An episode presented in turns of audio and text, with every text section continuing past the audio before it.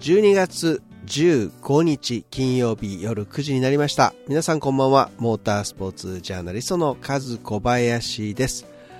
2週間番組のお休みをいただきまして、えー行ってまいりました。ハワイですね、まあ、ほぼあの毎年恒例となりました、えーバンズトリプルクラウンオブサーフィングというですねこの時期ノースショアの方で開催されます波乗りの世界大会に行ってきたんですけどもね、まあそういう風に言うとええ格好で、えー聞こえますが、まあ観光ですけどね、はい。えーこの時期はハワイは雨季なんです。なので一日中雨が降る日もあればピーカンの日もあり、まあ、その日によってですね全然天候が違うという感じなんですけど、まあ、毎日ピーカンという、こう、ね、えー晴天が続くというのは雨季ですからあんまりないですかね。えーまあ、僕が行った時も、えー雨も降りましたけれども、まあ、全体的には、まあまあかなと、えーいう天気、天候にま恵まれたかなという感じでしたけど、さあ、えー肝心のですね、波乗りの大会なんですが、私がノースショアを訪れた時はですねもう波がこうぐちゃぐちゃでね大会が中止ということになりましてメジャーサーファーにもなので会えずもう残念だったんですけどね。まあそれでもノースショアそこにこういるだけでねこうまたこうワイキキとかねその辺とは違うこう癒しをまたこうマイナスイオンっていうんですかねこうパワーをね受けることができたんですけれどもね。でそんなぐちゃぐちゃな波ではあったんですがあーノースショアですからねやっぱりあのパワーがあります。大きいですからね。でもそこへですね地元の、まあ、多分見た目小学生ですねあれね。まだ小学生でも上の方じゃないですよ。下の方の小学生が。いやガンガン入っていってですね海に。で乗れる波を捕まえてはガンガン乗って。いやーあれ見た時はちょっとねあのビビりましたけど。僕らはもう表にもあのアウトにも出ていけないようなこう波なんですけど、まあ、彼ら彼女らにとってはですねもう普通の底が遊び場なんですね。いや自分の子があの波の中にこう例えば入っていくっていうといやーちょっと無理でしょう心配で。ねえやめとけとなるんじゃないかなと思うんですが。いやすごいです。未来のプロサーファーたちです。キッズサーファー。ねえなんか本当そんなのを見てるだけで満足なノースショアです。ぜひ皆さん一度ね、えーおいでになってはいかがでしょうか。YouTube の方であの動画なんかをですね、えーアップしていこうと思っております。ちょっとモタスポ観戦塾とはね、えー離れていきますけれどもねぜひその動く方でも見ていただければなと思います。まあ、そんなですねハワイは26度とか7度の日が続いてます。そんな島から帰ってきて関東の気温がなんと6度とかね 朝は、えー3度とか今日も1度とかでしたからね。もうこの温度差には正直ちょっと泣きそうです。はい。ということで今週も最新のモタスポ情報を中心にお送りします。モタスポ観戦塾最後までお付き合いください。この番組の提供はトータルカーメンテナンス2号レーシングの提供でお送りします。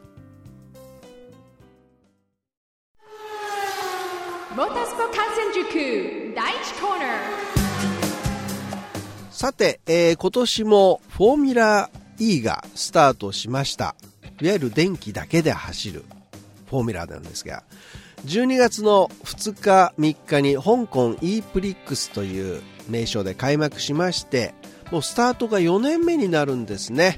えー今シーズンは、まあ、イタリアローマとかね、えーチリサンディアゴスイスのチューリッヒなんかがですね新たな開催地になりまして全14戦で構成されています。えー暫定スケジュールからですね当初ブラジル・サンパウロが入ってたんですが、えーその第6戦の開催地が変更されましてウルグアイのプンタデルエステで行われると。いうことになっています。発表されました。まあブラジル・サンパウロちょっと治安的な問題もやっぱり大きなところなのかなと思ったりもしますけどね。えー、一般的なモータースポーツの、まあ、オフシーズンからスタートするこのフォーミュラー E も今言いましたように4年目に突入ということなんですね。で、えー、WEC 世界耐久選手権も、まあ、似たようなスケジュールになるということになっね、えー、以前の放送で僕もお伝えしましたけどもね、まあそんなあ休みなしと言いますかね、そんなあフォーミュラ E とウェックになっていくというところなんですけれども、さすがにねクリスマスから新年までは休みになって、えー、年明けの15日あたりでしたっけね、えー、第2戦になっていくというところなんですが開催地だけでねざっとこう申し上げますとマラケッシュに、えー、サンティアゴにメキシコシティ、えー、プンタデルエステにローマパリベルリンチューリヒ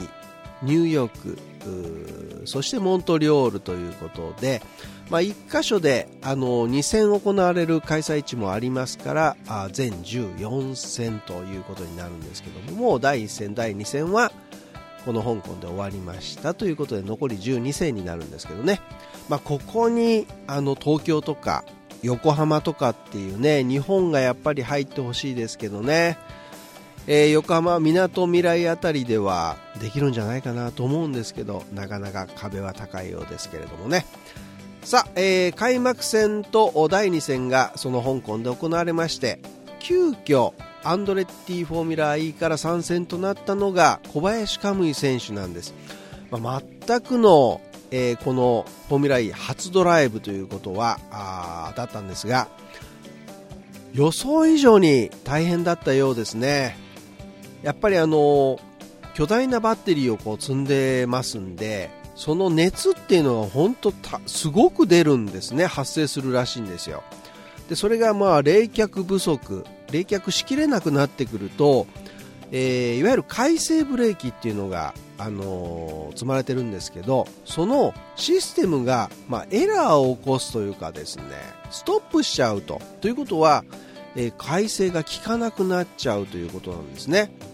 でこれ改正が効かなくなっちゃうとどんな感じなのかっていうとドライバーはですねもういきなりブレーキがなくなったんじゃないかって思うぐらいに感じがするそうです。だから突然にそれが起こっちゃうっていうのはですね感じたと小林カムイ選手も言ってるんですけれどもね。その慣れたドライバーもう4年目になってくるドライバーなんかはですねそんなことが起こっちゃったりするとこう前後のブレーキバランスなんかを調整しながらですね、まあ、うまく走るそうなんですがそこは初体験の小林カムイですからね。大変だったみたいですよ。やっぱりね。エンジニアのやっぱりサポートがないと走れないということで無線でこういろいろ話をしながら走ったというまあいろいろこう洗礼を受けたようなんですけれども。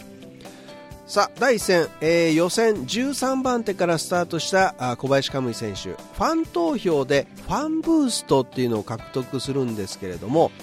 まあ、レース序盤から後方集団から抜け出すことができずにですね15位で、えー、初戦を終えました、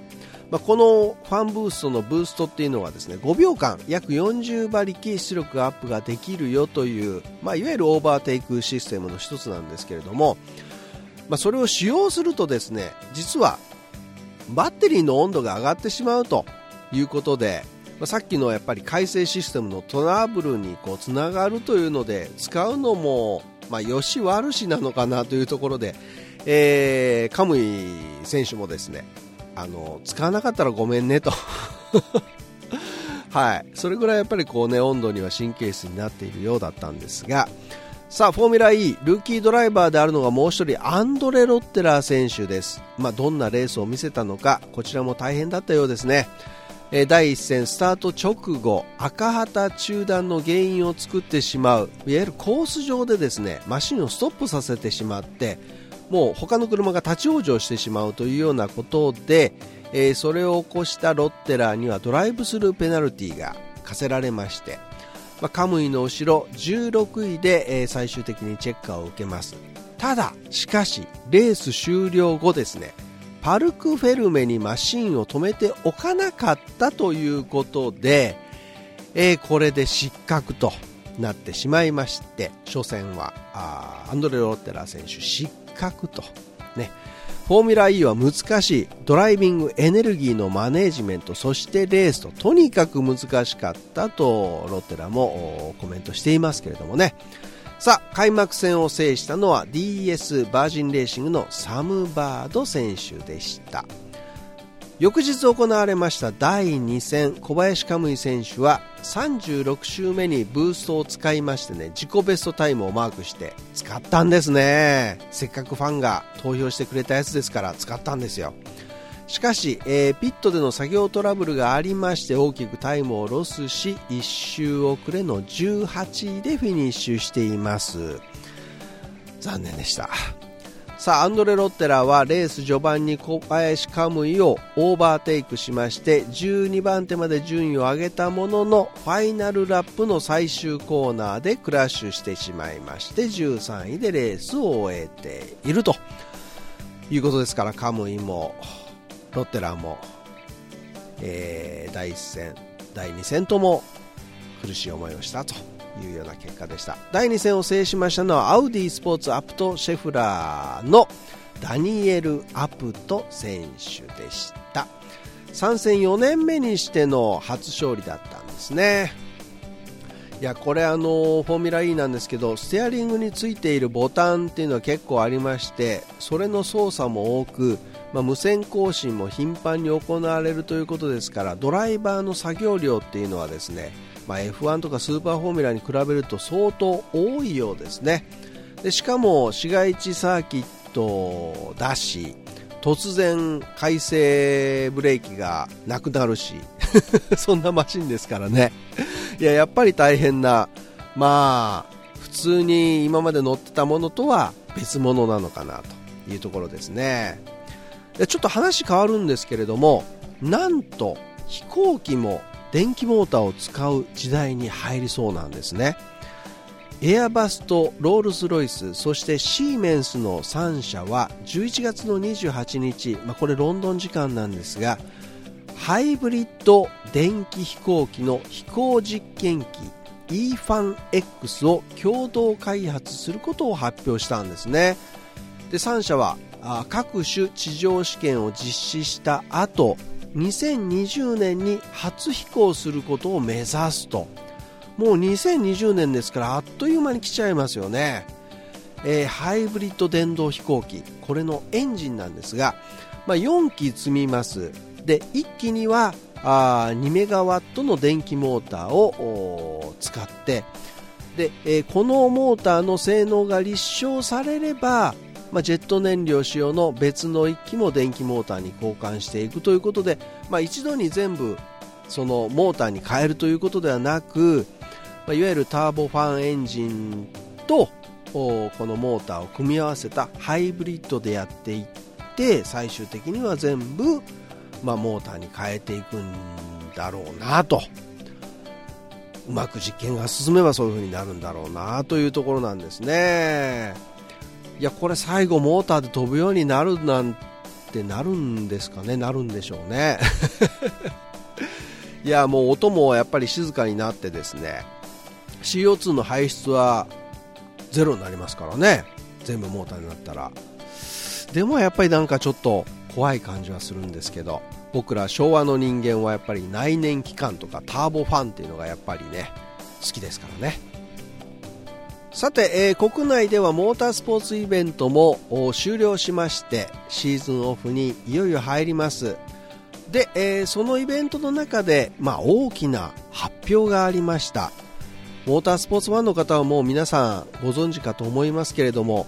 12月3日にツインリンクもてぎで開催されましたホンダレーシングサンクスデー2017の F1 トークショーでジェンソン・バトン選手が次のように発表しましたどうぞ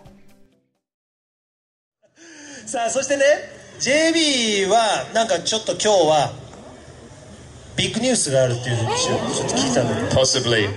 Big news I'm going to the moon. そうなんです僕はあのいよいよ月に行くことになりました Big news. Big news, that's right. I actually have some bigger news than that. Um, as you know, I took part in uh, Super GT in uh, in August. I raced in Suzuka, Yeah. 1,000 kilometers. Uh-huh. And I loved it so much that uh, I've signed a contract with Honda to race in Super GT next year. Really? 実はですねそう、まあ、月に行くよりも素晴らしいビッグニュースがありましてですねあの、まあ、昨年皆さんあ今年ですねあの、はい。1000キロでえ皆さんもご存知のように、えー、と参戦したんですね1000キロのスーパー GT、で本当にあまりにも最高だったので、あの来シーズンは実はホンダと契約をいたしました。Wow!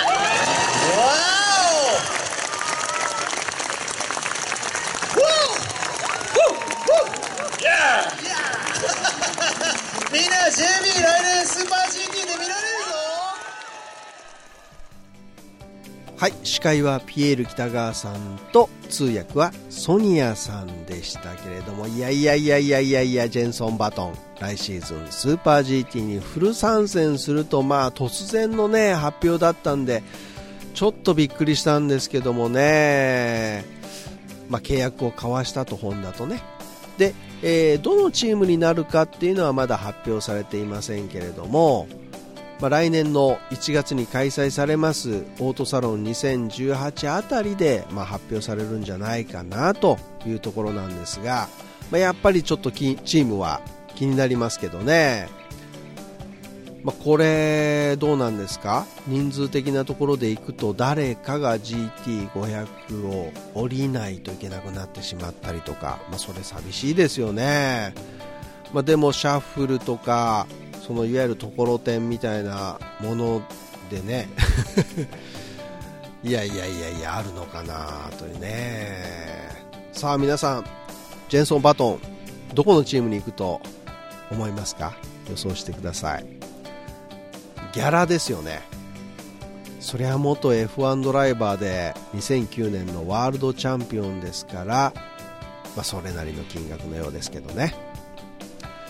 さて F1 の話題です。2016年シーズンからホンダの F1 プロジェクト総責任者を務めてこられました長谷川祐介さんが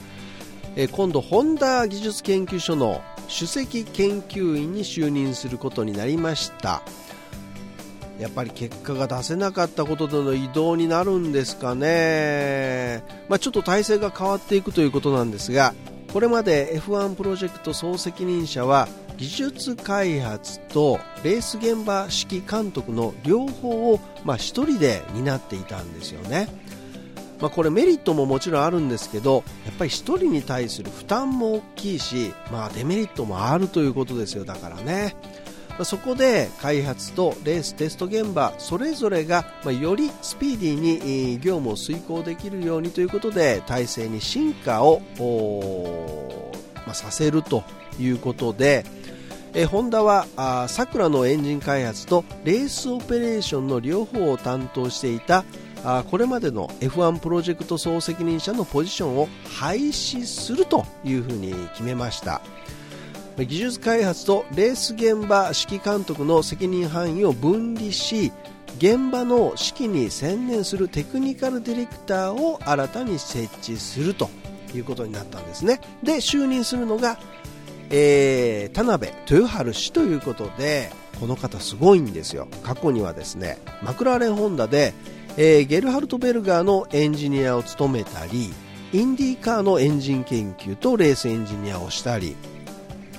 BAR ホンダとホンダレーシング F1 チームのジェンソン・バトン担当チーフエンジニア兼ホンダレーステストマネージャーとかですね。とにかく、まあ、現場経験も豊富だし、まあ、F1 一筋というわけではないんですけれどもいや頼もしい方がですねこのテクニカルディレクターになるということなんですね。まあ、開発現場とレース現場がそれぞれの役割をしっかり果たすことで今度ねトロロッソホンダが上位争いをする姿を一日でも早くお見せできるよう挑戦を続けますという、まあ、そんな発表になったんですけれどもいやいやちょっと楽しみじゃないですか来シーズンもホンダエンジンの応援を皆さんよろしくお願いします。さて次は国内レースの話題です。年間9大会10戦で競われてきました2017年のトヨタガズーレーシング 86BRZ レース。4月にツインリンク茂木で開幕したシーズンが9ヶ月にわたって全国のサーキットで白熱したレースを展開してきました。まあ、チャンピオン争いもですね富士の最終戦まで決着がつかないという、まあ、前線の鈴鹿ラウンドがね台風で決勝レースが中止ということもありましてもうこの最終戦にもつれ込んできたんですけれども第9戦を終えた時点でシリーズランキングトップに立っていたのが近藤翼選手。2位の佐々木正宏選手。去年のチャンピオンですね、えー、スリーポイント差なんですけどこのプロフェッショナルシリーズっていうのは10戦中7戦の有効ポイント制で、えー、競われるので、まあ、実質的には佐々木選手がチャンピオンシップをリードする形で最終戦を迎えたんです。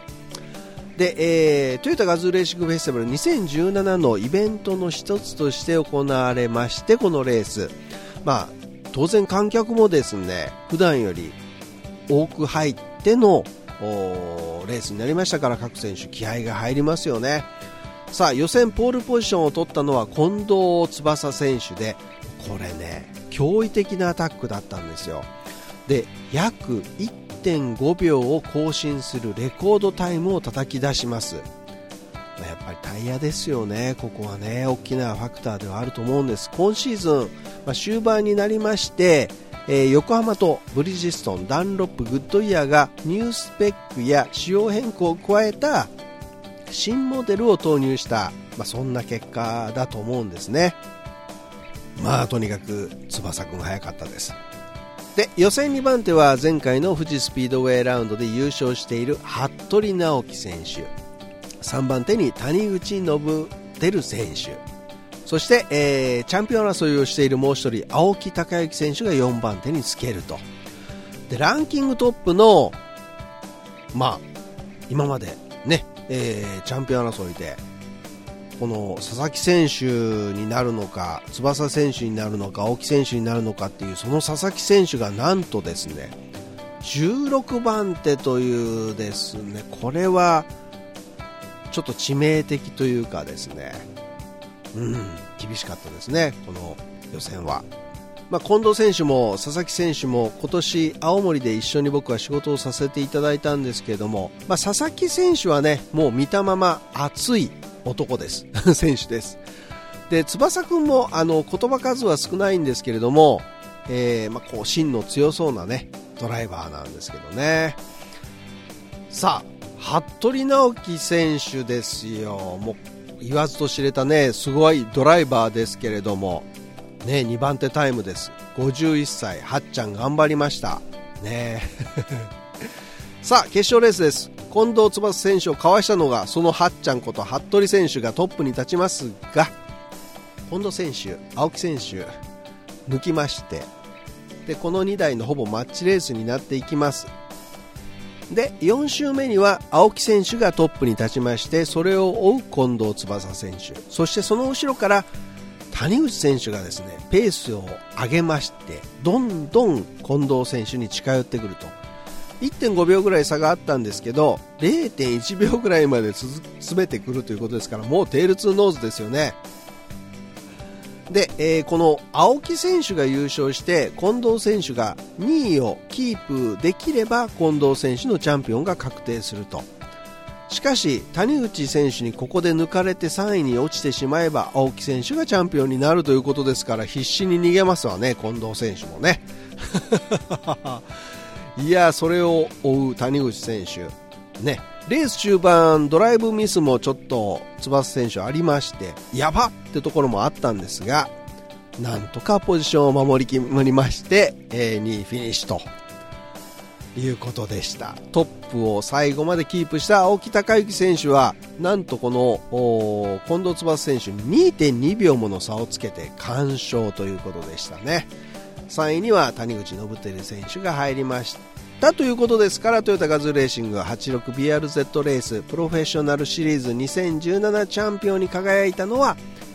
神奈川トヨタ DTEC86R の近藤翼選手でした。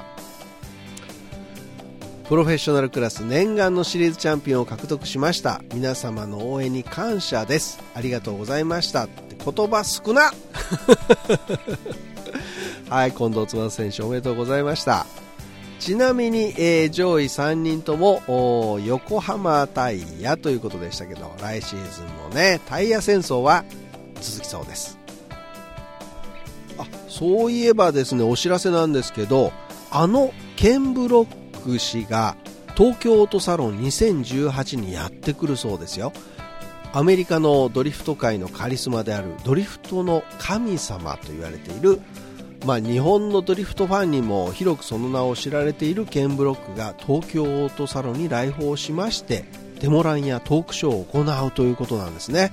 屋外特設コースではケンブロックによるドリフトデモランを実施予定です。彼のエキサイティングな走行は一見の価値あり。ご来場の際にはぜひ足をお運びくださいというふうにトーヨータイヤさんからですねリリースが届きましてね。いやびっくりしたんですけどもま DC シューズの創立者の一人であり、まあ、ラリードライバーとして、まあ、WRC にもスポット参戦してきたこともある人です。サンフランシスコの行動を閉鎖してドリフトしまくる YouTube 動画見られた方も多いと思うんですよね。え知らないっていう方はぜひ YouTube でケンブロックと検索してみてください。いやとにかくすごいですから。ね。まあ、もちろんあの日本にもね素晴らしいドリフト選手はいるんですけどこのケンブロック選手のデモ走行生でやっぱり見たいですね。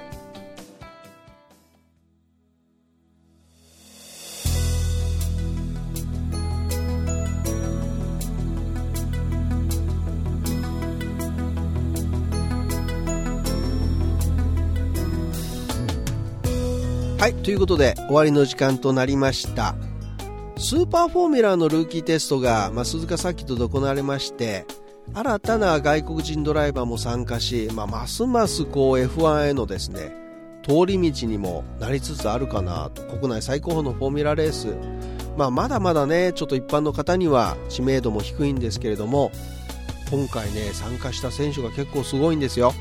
2017年の FIA ヨーロピアン F3 選手権ランキング3位のマキシミリアン・ギュンター選手とかね、えー、2017年の FIA-F2 にカンポスレーシングから参戦していたラルフ・ポシュング選手。そして2016年途中でまあオコン選手にシートは譲ったものの F1 ドライバーとしてマノンをドライブしていたリオ・ハリアント選手とかですね。そんなメンツがこうこのスーパーフォーミュラのルーキーテストを受けています。日本人としては GP2 シリーズに参戦しモナコグランプリで日本人初の優勝をするなど実績を積んで、えー、2017年は F2 でスーパーライセンス獲得のためにランキング3位を目指していた松下信治選手、まあ、結果は6位だったんですが彼も受けています。そして2017年 GP3 で2勝を挙げシリーズランキング3位になった福住二玲選手。2017年はフォーミュラー V8 の3.5シリーズに参戦していた金丸優選手ら、まあ、海外遠征組も参戦しそして、えー、2017年の全日本 F3 選手権のチャンピオンである高星光則選手や昨年もこのルーキーテストに参加していた佐々木大樹選手などが参加したというですね。まあとにかく経験豊富な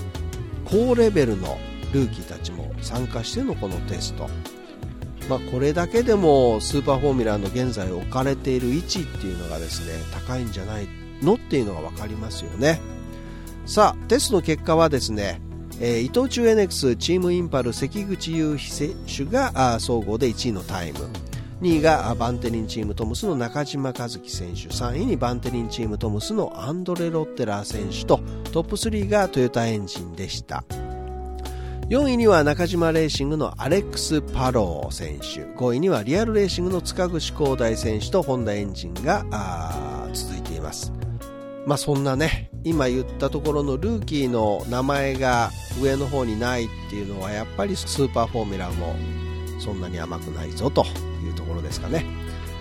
ということで今夜はここまでになります。お相手はモータースポーツジャーナリストの和小林でした。もう来週クリスマス直前なんですね。まだまだ寒くなりますんで体調管理は万全に。それでは皆さん良い週末を。See you next week. バイバイ